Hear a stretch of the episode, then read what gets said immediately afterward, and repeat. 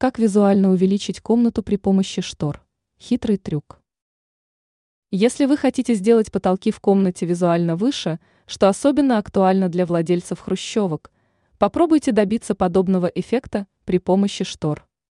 Эксперт сетевого издания «Белновости», дизайнер Юлия Тычина, часто пользуется подобной хитростью в своей профессиональной деятельности, которая заключается в том, чтобы разместить шторы под потолок и в пол. Если вы только планируете делать натяжной потолок, продумайте такой момент, как размещение карниза, заранее лучшим решением станет скрытый карниз. В этом случае вам удастся создать впечатление, будто бы гардины спускаются с самого потолка.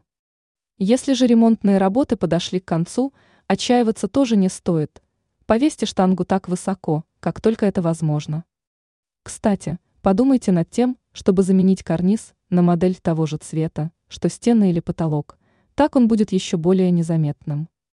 Важное значение имеет не только высота размещения карниза, но и материал, из которого изготовлены шторы. Главное требование заключается в том, чтобы он не был слишком тяжелым, поэтому бархатные или велюровые портьеры не подойдут.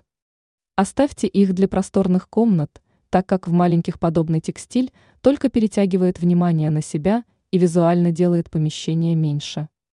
Ранее Белновости делились три серьезными ошибками, которые хозяева допускают при организации кухни.